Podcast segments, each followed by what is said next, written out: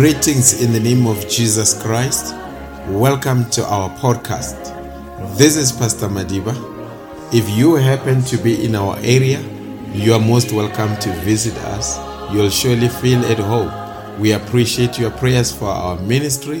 We hope today's sermon will be edifying to you, your family, and your friends. Welcome. If it wasn't for the lighthouse, tell me where would this ship be? I thank God for the lighthouse. Only believe.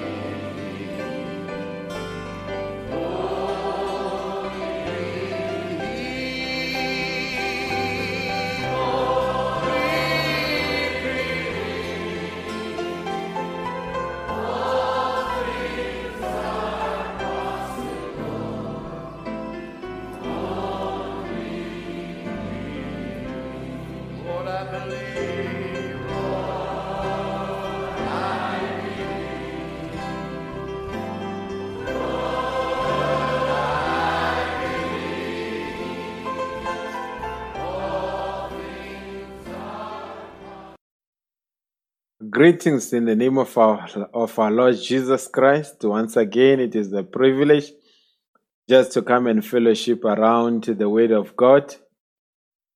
We'll never stop thanking God for His protection, for His provision, and for His guidance. I think this is what is keeping us going. We depend solemnly on His grace and grace alone. That is why we just want to appreciate the Lord for all the things that He's doing for us. And we continue to pray for one another and so that we be strengthened. And we just want to thank God for all the things that He has done for us. Now, without waste of time, I want to speak on the sacredness of womanhood. Now, you get a sense that as they say, this is the month of women, so there's quite a lot of voices around womanhood, but we thought we should weigh in and give a scriptural and spiritual context because of maybe in recent times we know that Paul was accused of being a woman hater. Brother Branham was accused of being a woman hater, and we just want to show how far from the truth those people are, because the Bible does not bash women.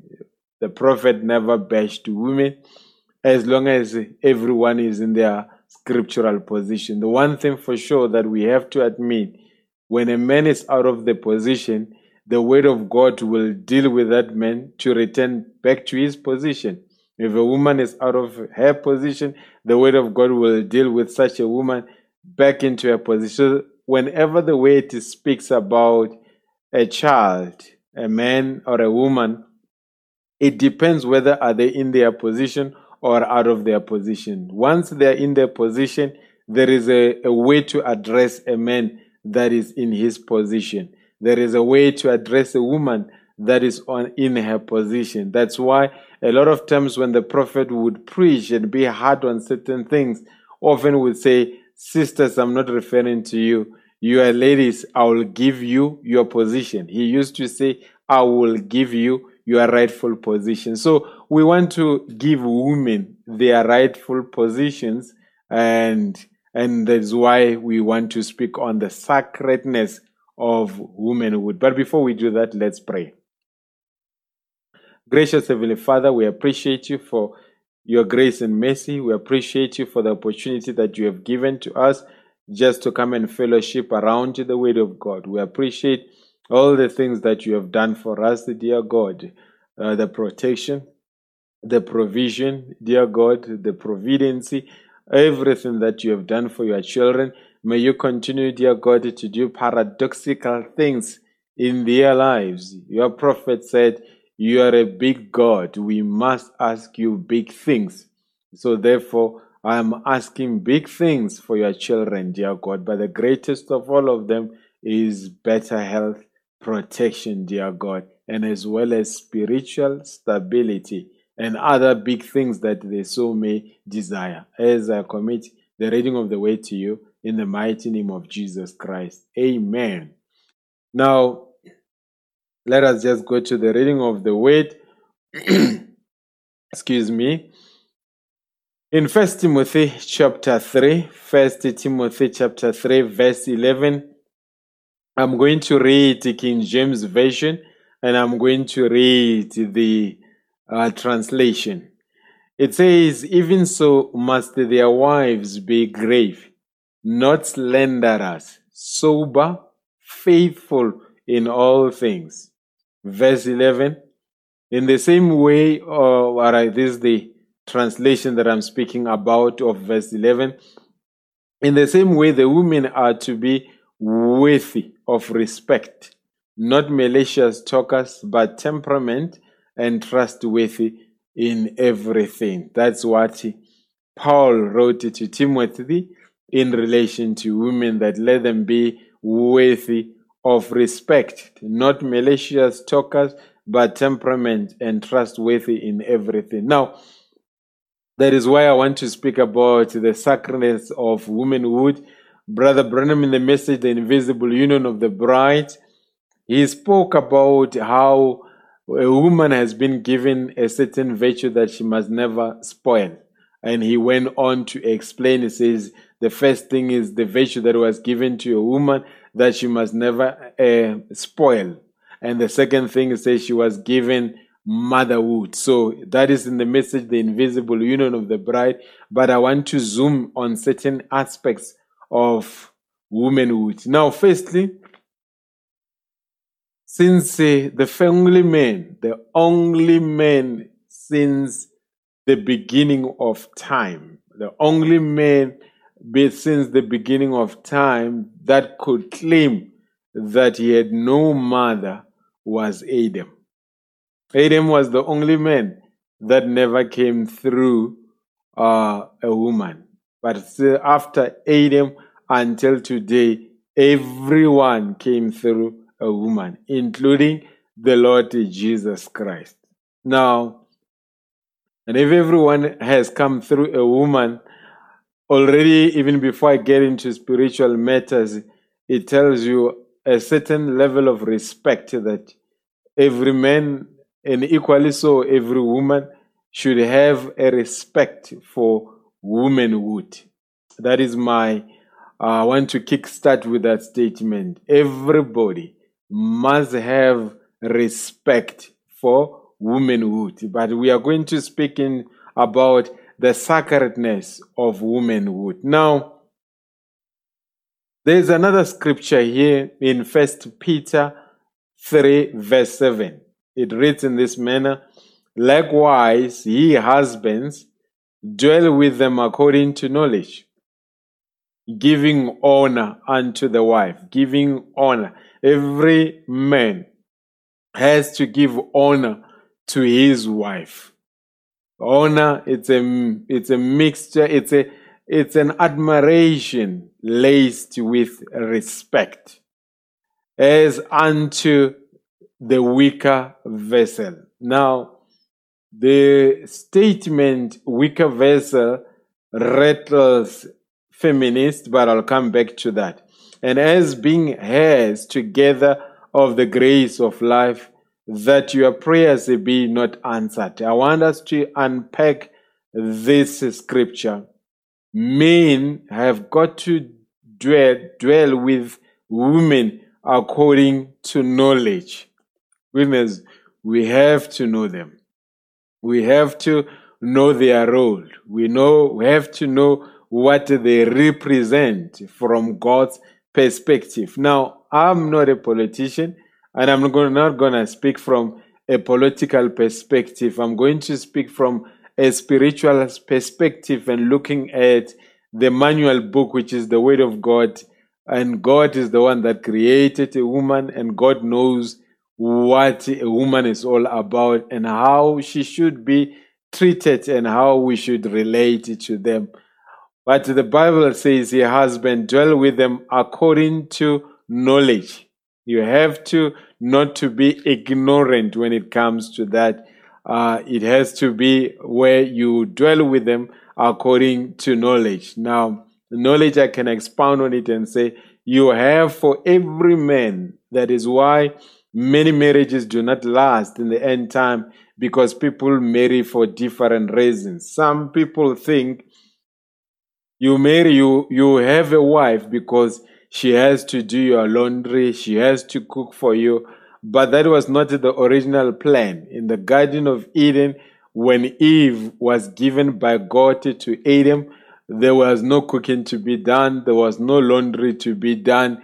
It was mainly she was given because this man experienced loneliness. He did not experience boredom. He experienced loneliness. Boredom, it means you don't know what to do with your time.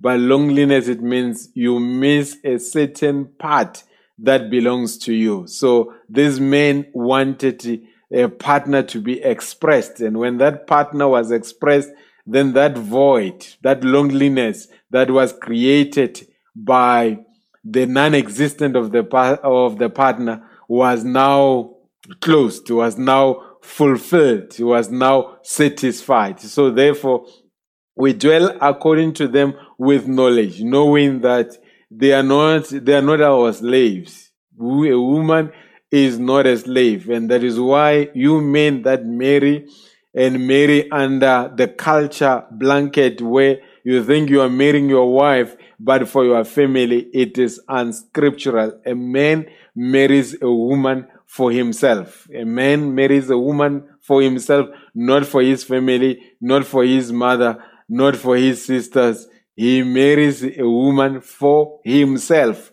So that is why we have to have a knowledge as to what is their purpose in our lives. Now, giving honor unto the wife, having respect and admiration for your wife. Now, you cannot, when you honor somebody, you cannot treat them in a dishonorable manner. But it takes a person of honor to honor. A dishonorable person possesses no ability to honor. And then as unto the weaker vessel. Now, this is where feminists have got a problem with the Bible calling the woman a weaker vessel. A weaker vessel in this context, it does not refer that a woman is inferior. God has never created any inferior product. Whatever God creates is perfect. He created the Son of God, and out of the Son of God came out the daughter of God. So it cannot be that a Son of God is superior, and therefore out of him came out something inferior. It does not work out in that way. When it speaks about weaker vessel, it does not refer to inferiority, but it refers to the manner in which God created a man and a woman. Let's put it this way. The misconception of our time is of the view that a woman can be like a man. A man and a woman were created differently. A man and a woman possess different physical attributes. Let me begin with a man. There is absolutely nothing that a man can do, no matter how clever, no matter how progressive, no matter how educated, there is no man that can give birth. They can try to stage it and try to manipulate it, but the only person that can give birth is a woman. The only person that is born with a womb is a woman. And there is a certain tenderness that a woman possesses that a man does not possess. There is a reason why when a baby cries, and a man tries to comfort and console the baby, and most men will struggle and will not succeed. But as soon as the baby hears the mother's voice, there is a certain calmness that comes over the baby. That thing cannot be manufactured by politics. That thing cannot be manufactured by science. It is something that authentically belongs to a woman. That is why men and women can never be the same. But over the process of time, because Satan is the one person that would want to pervert things. He wants to pervert women to men and men to women. And we end up with this mess that we've got in the end time. But I want to say God created a man to be a man.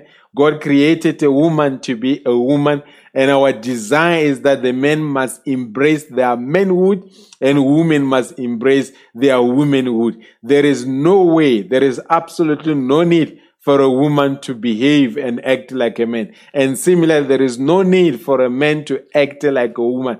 And now, when it says a weaker vessel, a man has been, the physical structure of a man, it's of a strong build. And here I'm referring to real men, cements that are being picked up by men. A man was designed to do hard stuff, but a woman was not designed to do hard stuff. That is why it is disheartening in our time where women are being forced to do certain things that they were not designed for. From where I am sitting, I am of the view that you cannot come and pull over in your car a baggy fill of cement and you go and tell your wife and say, I've got a bags of cement that you must offload. No ways. Cements, heavy as they are, a man must be able to do those things. A woman was created to be treated as a queen. And a queen, there are certain things that a queen would never do. There are certain things that a queen should never be forced to do. There is a particular decorum that a queen must have. And women are queens. Now, when it says weaker vessel, it means a man possesses the strength. That is why a man, your strength that you have been given, the muscles that a man has been given, may we use our muscles to protect our women and children, not to beat them up, not to kill them. That is where we express that, yes, we are stronger. Yes, we can fight for them, but let's protect them. Now, that is what it is referring to. It does not mean, I believe there are some women that will score high on IQ tests than most men. But when all is said and done, when it comes to matters where physical strength is required, a man most of the time will be far ahead of a woman because that is how we've been designed. Now, as being heirs together of the grace of life. Now, we are joined heirs. The same grace that is being granted to a man is the same grace that is being granted to a woman. Therefore, there is absolutely no need for competition between the two genders. Now, that your prayers be not hindered. Here, God is beginning to say, a man's whether a man's prayers are gonna be answered or not depends on how he treats his own wife. Goodness, your wife has got a key of whether your prayers are gonna be answered or not being answered. It depends on how you treat her. If you mistreat your wife, God has got no business of listening to your prayers. Goodness, this sounds good. If you do not treat your wife right, if you do not treat your family right, you have no business of approaching God with any request because your prayers are not going to be answered. And we are going to expound and show you how your wife has got a key of your blessings that you may get from God, and how you treat her will determine whether you've got access to those blessings or not. Let's put it this. Now, the prophet says in this message, the world is falling apart, paragraph 123. says womanhood is one of the things that holds our nation together. What would this nation or any other nation be without womanhood? Is the backbone. Womanhood is the backbone of every nation. This one, let me just expound on it. If a nation would want to be respected, it would be any nation that would mistreat their women. Such a nation would never be respected. Any man that disrespects his wife, such a man would never be disrespected. Any church that disrespects the women in that church, such a church would never be respected. So womanhood is one of the things that holds our nation together. It's the backbone. Now, if it is the backbone, then it has to be protected. And womanhood, the fine virtue that God gave for a woman to be mother, why? It's gone. When Brother Branham looked at the States during that time, he realized that womanhood was gone. In the Message, the world is falling apart, paragraph 123. Now, in the Message, the faith that was once delivered to the saints, paragraph 77, it says, break the backbone of any nation, just demoralize womanhood and watch what happens to it. Now, unquote, I wish many men, not only in the Message, but even outside the Message, they can understand that we have given how men, some men, and I would not even call them men, some creatures, because it takes a certain quality and certain attributes for one to be a man. Some creatures have really gone to misrepresent manhood to an extent that they have triggered what I would call a gender war between men and women. And we are beginning to see it across the nations and including in this nation, because we have left our God-given position as a man. For when a man goes lower than an animal, where he would kill a woman, it shows that is not a man anymore. He has sunk lower than a snake's belly.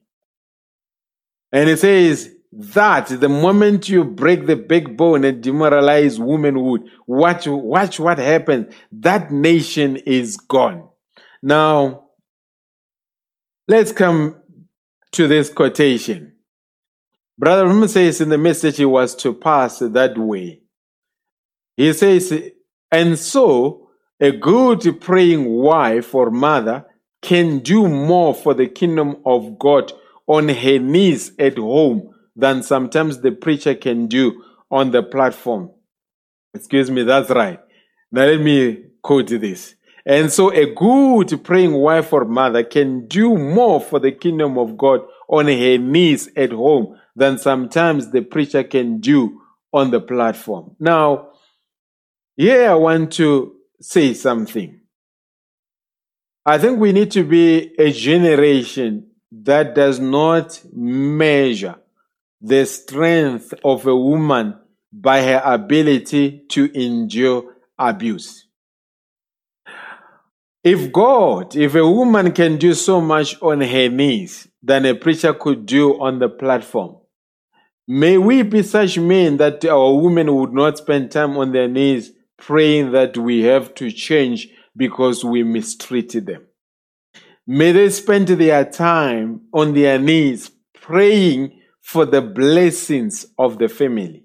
May they be there to express gratitude to God and say, God, I thank you how my family is going. I thank you how my children are going. I thank you how my husband is going. A lot of times when we speak about a good praying woman, the unfortunate contrast to that is that a lot of times it would be she is a good praying wife because she's got a wayward man. I say, let us be a generation that would not measure the ability or measure the strength of women by their ability to endure nonsense coming from men. And for that to happen, we men must be in our position, because When a man leaves his position, the environment suffers. When Adam left his position, the environment in the Garden of Eden suffered. Now, when David counted the nation and conducted the census without consulting God, the nation suffers. Every time when a man makes a wrong decision, the environment suffers. So therefore, let us be the kind of men that say, we will not be the subject of the prayers of our wives that have a negative connotation to ourselves. May they go to God and say, God, I thank you once again. I thank you once again, not because of pain. This one I know is not popular within religious circles. We cannot make pain to propel our women to be on their knees and crying to God. Let us make sure it is gratitude that drives our women on their knees to thank God. There is no room in the message of the hour for any man that would mistreat his own wife. There is absolutely no room. If a man mistreats his wife, that such a man does not deserve to be a pastor, does not deserve to be a deacon, actually does not even deserve to be a member in the church, because it is a gross misrepresentation. Because we as men, we are supposed to love our wives as Christ loved the church. And as Christ died for the church, a true man will take a bullet for his own wife. But a genuine man will take a bullet for his own wife. But a wayward man, a man that is not in his position, will put a bullet into his wife's body. There is the difference. Now, sisters, you can do so much for the kingdom of God on your knees, than what a preacher can do sometimes on the platform. But our desire, the subjects of your prayers, may it be for the conversion of our children. May it be to solidify families. May it be to express gratitude, not to plead with God and say, excuse me, God, this is what he has done yesterday. This is what I'm fearing. No, say. Let it be a gratitude that will drive a woman on her knees than the mistreatment that he endures from a man. Now, the third thing is that some men are abusive, but they carry the Bible and they carry the spoken word. Yes, some men are abusive, they carry the Bible and they carry the spoken word. But the onus is on us to confront such men, even when they are in our ranks. If we see a man mistreating his wife, we must not be spectators and say, we must not get involved. Oh, brother, it's about time we get involved, because such a man is misrepresenting manhood to his wife, is misrepresenting manhood to his daughters, and the daughters grow up harboring bitterness towards men based on how a man behaved in his own house. Men, we have to have difficult conversations. An iron sharpens an iron. An abuser should never be our friend until such an abuser repents. Now, Brother Branham in the message, Life Story. Brother Branham says, now if you are going to say, the devil wanted to misrepresent Brother Branham by calling him a woman hater. Brother Branham was not a woman hater. Brother Branham spoke the truth to the woman because he loved them. And if a man can lie to women now, so that they miss heaven while sweet talking them, such a man behaves like the serpent in the Garden of Eden. A real man will deliver the truth that will secure the place of women and men in heaven, no matter how it hurts. But let's listen to the man speaking for himself in the message Life Story, paragraph 39. He says, and wife would sit down and cry, referring to how his wife would be. Says, she's 32 years old because of the pressure of the ministry. Brother Branham was a public figure. People were desperate for him to pray for them. And I wonder how many times people rocked up at the Branham house without an appointment, and this woman had to be there, standing between this man and the public, and sometimes the pressure will take its toll on her. But Brother Branham says she's 32 years old, turns snow white almost. If there is any credit goes to the Branham family, give it to my wife. She's the one deserves it, not me. If there is a credit that we've got to give to this ministry in the end time, as far as the Branham family is concerned, from the mouth, the lips of Brother Branham, he says that credit must go to his own wife. Oh, brother, we've seen quite a lot of times where ministers stand behind the pulpit and deliver golden nuggets and go home and become devils in their homes, mistreating their wives. Oh, goodness, doing shameful things to the poor wives. Such men have got no pulpit behind, place behind the pulpit. Brother William says she's the one that, let me say this, and many times in many congregations, in my church, fortunately it's not the case. In some congregations, the pastor's wife will be treated like a doormat while the pastor is being treated like a superman. What a shame. If you're going to respect me, you have to respect my wife. If you're going to love me, you have to love my wife. You cannot claim to love me and hate my wife. Brother, if somebody says they love you but they hate your wife, they're lying to you. Because you and your wife are one. If somebody says, I respect you but they disrespect your wife, they are lying to you. You are a one unit. And goodness, if you invite me to go anywhere and you buy me the first class air ticket, but you don't care what will happen about my wife, you are lying to me. If you really love me, you must give me an option and say, would you want to come with your wife? This is my standard whenever I invite ministers many a times. I always ask, we are inviting you and your wife on such and such day. And if we are taking care of the logistics, if we buy a ticket, air ticket, we'll buy air ticket for a man and we'll buy an air ticket for a woman. Because we know that behind that man, there is a woman.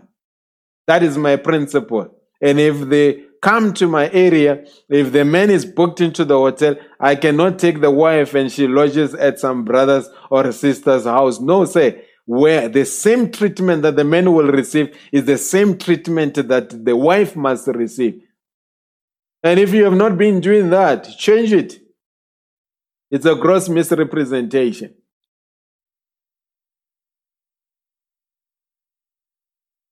Am I according to the scripture? Oh yes, here is the quotation. Possessing all things, paragraph 39. The prophet says, and right here we could start. I believe that when God calls a man to service, if he is a married man and has a helpmate, he calls his wife with him because they two are one. That's why I say, if somebody says they respect you but they don't respect your wife, they are lying to you. If they say they love you but they don't love your wife, they are lying to you. If they say you are a man of God, she's the devil, they are lying to you. Because when God calls a man to a service, he calls his wife too. And that is why we have to respect the wife of the pastor. We have to respect the wife of the man of God. If we invite the man of God, the same treatment we give the man of God, we must give it to the woman of God that is behind the man of God. And let me say this, you, me. The credibility of your ministry depends on the conduct of your wife. Go and read it in Marriage and Divorce. Brother Moon says, even if a man can try to be a superman, but if the wife can start going around, it will tear that man apart. And many a times will even remove you from the office in the church. So your wife, and sisters, I'm not saying you go there and say, I can do whatever, because if I do this, you cannot become a deacon. That will show you that there is an evil spirit that is upon you. A good woman will support the man that is operating from his position, because the two are a team. And if we are a team, we work together.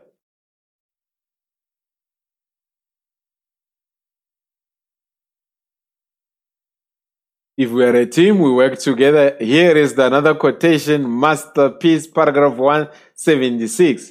Branham says, notice the great masterpiece of the family. The husband and wife cannot be truly a family unless they are one. They have to be. If they are not, they are not a good family. Wife pulling one way, the husband another. That would make an awful family. But in agreement, with love one to the other, that's a family. And now, that was God's masterpiece. Now all the true family here portrays that. Now, let me say this.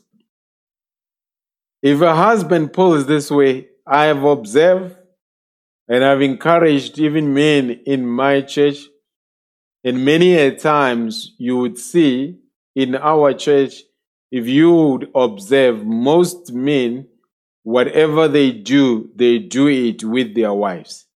If it is a business, it will be, the wife will be involved there. It is not by default, it is by design. We are encouraging that.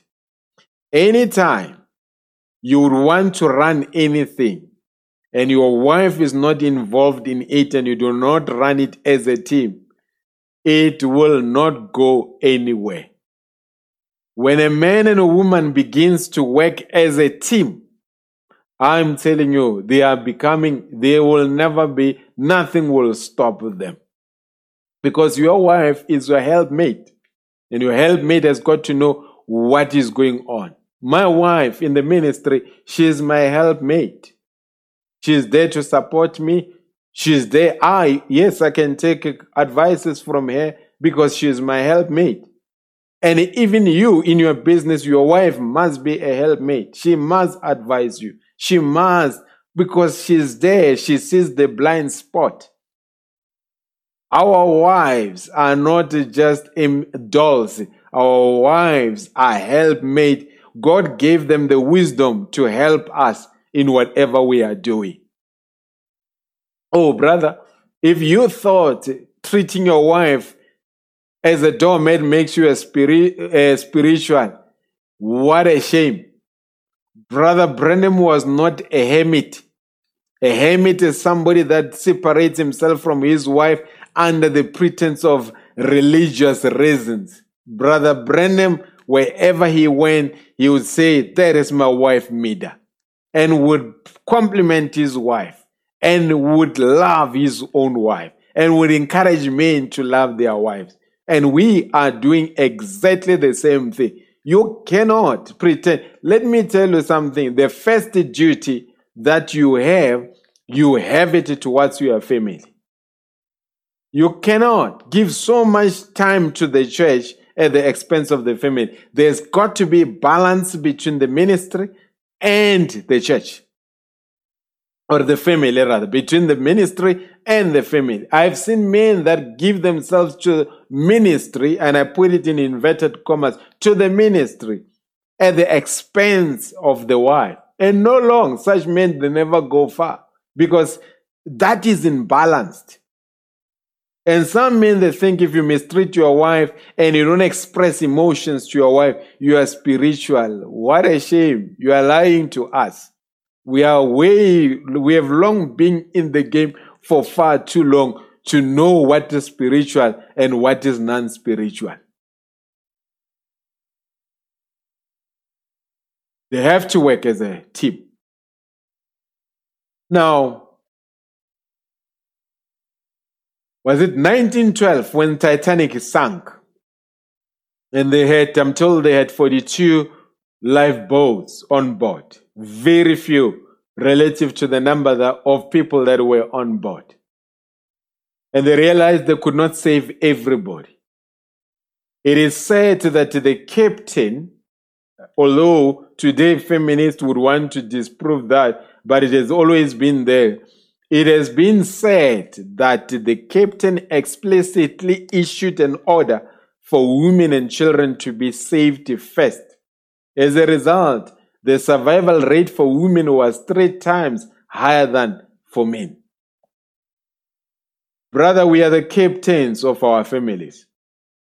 If there is a danger, we have to put ourselves in the face of danger in protection of our wives and children.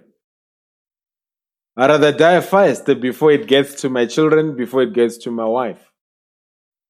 These men, and I'm told if you go and read in the history, I'm told another man asked and said, why? I read this many years ago in Reader's Digest. There was some men asked why. The captain, because it was an emergency, he said that is the law of nature. May God bless that captain to understand that men and women must be protected. But had it been men of today, some of them would have really been hijacked those lifeboats, and poor women and children would have died because of how they treat women and children. And remember, the quickest way to damage your family, mistreat their mother. It disorientates children. It turns them into little monsters because you are a monster. But let us not be such men.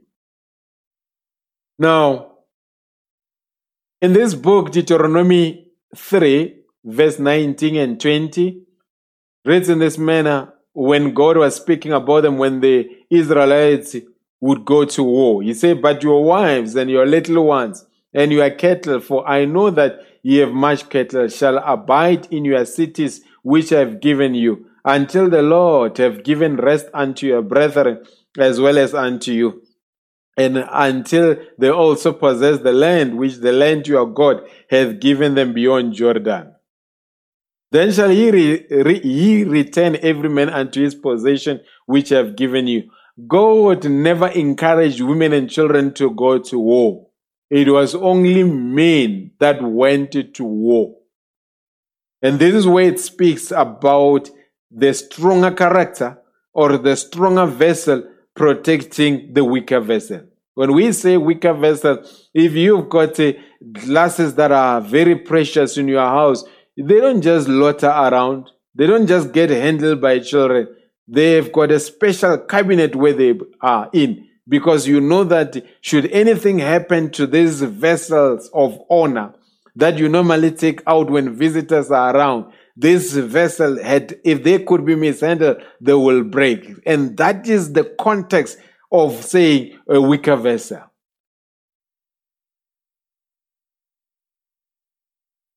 We have spoken about how the first fall came through a woman. That one we can never shy away from. The man was not deceived in the Garden of Eden. It was the woman that was deceived. The fall came through the woman. But you see, you cannot say that. That is not the end of the story. If you believe that part, there is part 2. If the fall came through the woman, even redemption came through the woman. The fall came through Eve. But that was not the whole story. If you want to complete the story for fairness sake, then the part 2, redemption came through a woman. And the prophet in the message, Hebrews, paragraph 95, he says, now the Son of God had to come through a woman to be created here by the womb of a woman, because through that same thing came death. Through the first womb came death, and through the same womb came life. So you have to find a balance, because misogynistic preachers will say the fall came through a woman. The woman was deceived. But give us part 2. Mary is part 2. A virgin. Let it be according to your own way. You, Mary, you are favored among all women. You don't only focus on a bad woman. There are good women. You don't only focus on bad men. There are good men. That's why we can never say all men are trash. We've got sons of God. that understand their responsibility. We've got sons of God that will never raise their hands to a woman. We've got sons of God that knows they must never take advantage of a woman. We've got sons of God that would never even, oh goodness, in a time where people are speaking about rape, where they are trying to educate men about consent or not consent when it comes to those matters, we have a gentleman that know that I should never even kiss a woman before I bring that woman to the marriage altar and she's declared to be my wife. What an ultimate respect for womanhood. There we go. In the Message, the Old Ball, paragraph 50, it says it's almost public adultery. Today, right before you, went to a certain place the other night to get something to eat, and the little boys and girls up here hugging and kissing like I don't know what. Do you know, my little sister, that's potentially adultery? When a man kisses you, he has potentially committed adultery with you. You should never let him kiss you until you are married, for the glans, both male and female glans, is in the lips. You understand? When a male and female glans come together, let it be where it may be, you have potentially committed adultery. You shouldn't let a boy kiss you until that veil is raised on your face and you are his wife. That's committing adultery. This ministry that you are in does not even allow a boy. Here I'm referring to believers, not three kinds of believers. This ministry that we are in does not allow a boy to kiss a girl until vows have been exchanged before a pastor.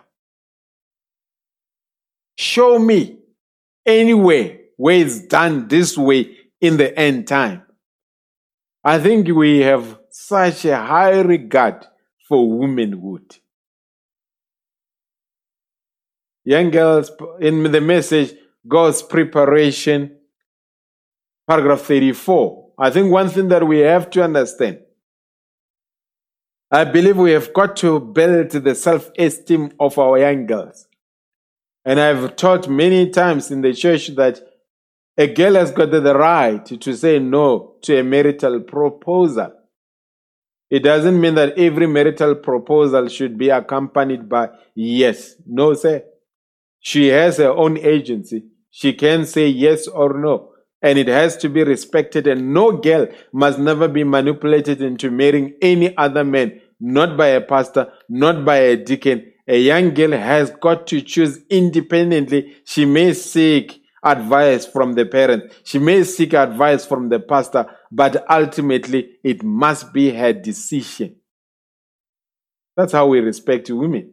Ram says, God's preparation, and we've got to build that esteem. In the Message, God's preparation, paragraph 34, you know, a woman that holds her ground. Branham speaks about a principled woman that holds her ground. She might be as ugly as all get out, but if she'll hold her grounds and be a lady, there isn't a man in the country that's got an ounce of gentleman about him, but what will respect her. Yes, sir. She knows what's right. She stands for what's right. She holds herself right. And the people will think right of her. That's right. You see, when you are a woman, out of respect for womanhood, when you are principled, you've got a strong value system that compels any man that comes in contact with you. Goodness, this prophet, many a time, he said, I would never even greet a woman with my hat on. He says, I was a gentleman enough to take off my hat and greet a lady. Because he was a gentleman. And we've got to be gentlemen. But as we are gentlemen, we need ladies. There is a difference between a man and a gentleman. The problem today, we are too generic with terms. We call everybody said. Some people are not they don't even deserve to be called say. How do you call yourself if you ran away from your family, you don't provide for your family, you are wearing an expensive suit, but you don't know what the family ate last night? You are not a say. You are just somebody wearing trousers. There is a difference between a gentleman and a man. There is a difference between a man and a sir. There is a difference between a woman and a lady. The woke sisters, you don't fall for this evil spirit of wokeness and say, I can wear whatever I want to wear because it is an expression of freedom. A woman that is a lady would never subject her body and make her body to be the subject of men's filthy thoughts. There is a decorum. Look at the presidents around. Look at the Queen of England. We have spoken about the marriage between, I think, Meghan and Henry, and how everybody was dressed there because it was royalty. Celebrities that normally wear nothing on that day because that it had to do with royalty. They were all dressed decently. Oh, if you had right and say, I can wear whatever I want to wear, you were not going to be invited. The security was going to check you out. Only gentlemen and ladies were invited. And if you are not a gentleman or a lady, at least pretend to be one and wear like one. Just for that specific day. And if it is not like that, it's non-negotiable, you are not going to be invited. We need our women to be ladies. Speak like a lady. Walk like a lady. Don't be quarrelsome. Don't be a contentious woman. The Bible says a contentious woman is like an animal's droppings. Then go and check it. It's there in the scripture. A contentious woman is like an itching bone. You don't know how to itch. A sister has got to be grounded. A sister has got to be respectful to earn respect. And we respect our women. Scarcity breeds availability. But scarcity breeds value. I invented my own weight that does not exist in the dictionary. Value doesn't do justice.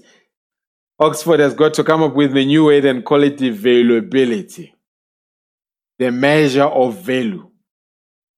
Because when it says scarcity breeds value, I believe value has got degrees. And hence I have invented my own word, availability. Things that are scarce are available. Women that respect to God are scarce, hence they are valuable. When we find them, we pay ultimate respect to them. We don't talk with them with the cap on. We take off our cap and speak to them. Oh, young men, hear me out today.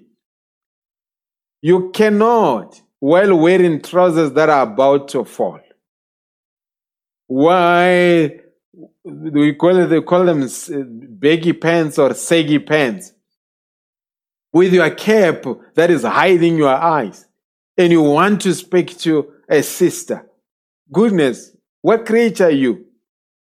A real man has got the belt, and the belt has got to show where the waist is. That means the trousers got to be in its position. Secondly, people must see you, because eyes are the windows to the soul. Your eyes must be visible, not hiding behind some shades, speaking to a sister. We need gentlemen. We need ladies. And how we relate to each other, we have to show that we are the members of the royal family. This is wonderful. The invasion of United States. Paragraph 208. Branham says, go to our schools today. Look at our school children. Look at our school children. Our little fellows that go to school. You just ought to know what goes on. Little girls down here in the schools and things like that, at the age of 14 and 15, their mommy sent them to school wrecked morally, mentally, dope fans, dope addicts, cigarette puffers, and everything else like that at a little bitty age. The little children like that. It would be as hard to find a virgin among some of them as it would be to find a needle in a haystack.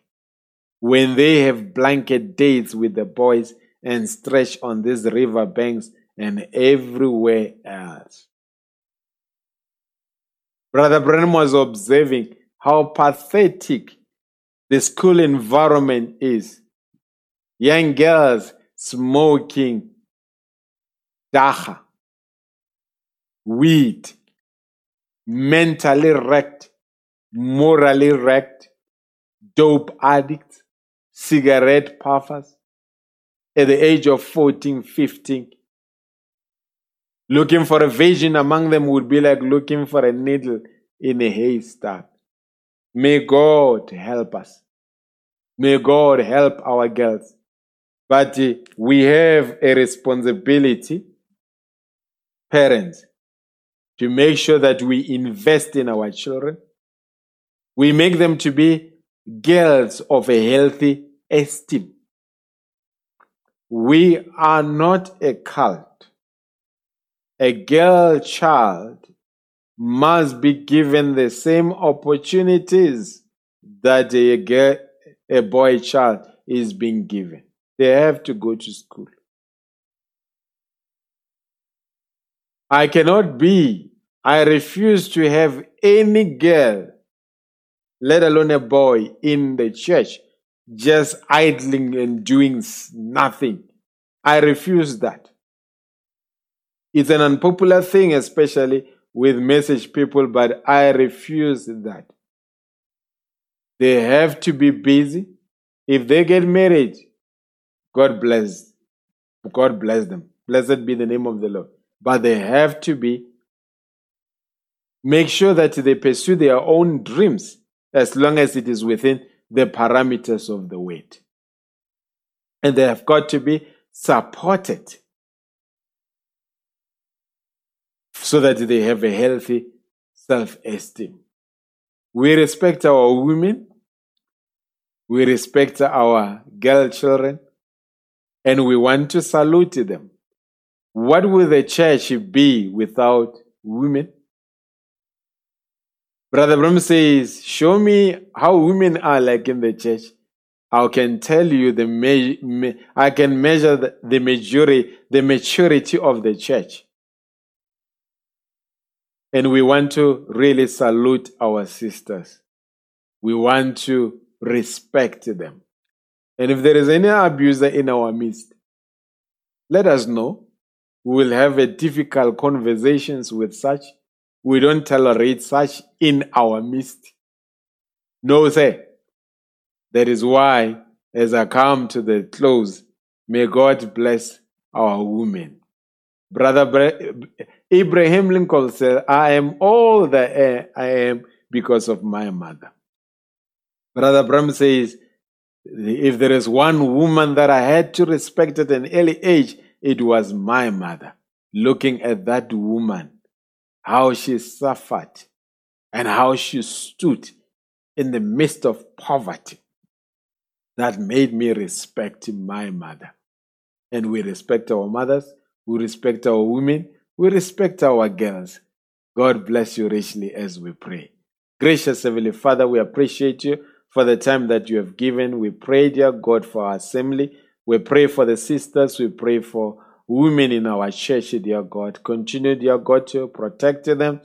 And, dear God, especially in a time where rape, murder, femicides, rates have gone up, may you protect them, dear God. And, Lord, give us the wisdom as men to lead exemplary lives and to be able to treat them with honor, to be able to treat them and protect them as the weaker vessel, so that our prayers should not be hindered. We appreciate everything. As we pray for every believer, we pray for every brother and every sister, we pray for breadwinners, we pray for their businesses, we pray for their jobs, dear God. May you protect, may you do such paradoxical things especially in this season where when you go left, right, everybody is talking about how bleak the picture looks. May there be such a dose of optimism among believers. May there be a Goshen among believers. That is my desire as I pray in the name of Jesus Christ. Amen. May God richly bless you. We appreciate you and we love you. God bless you richly. Until we meet again. Amen.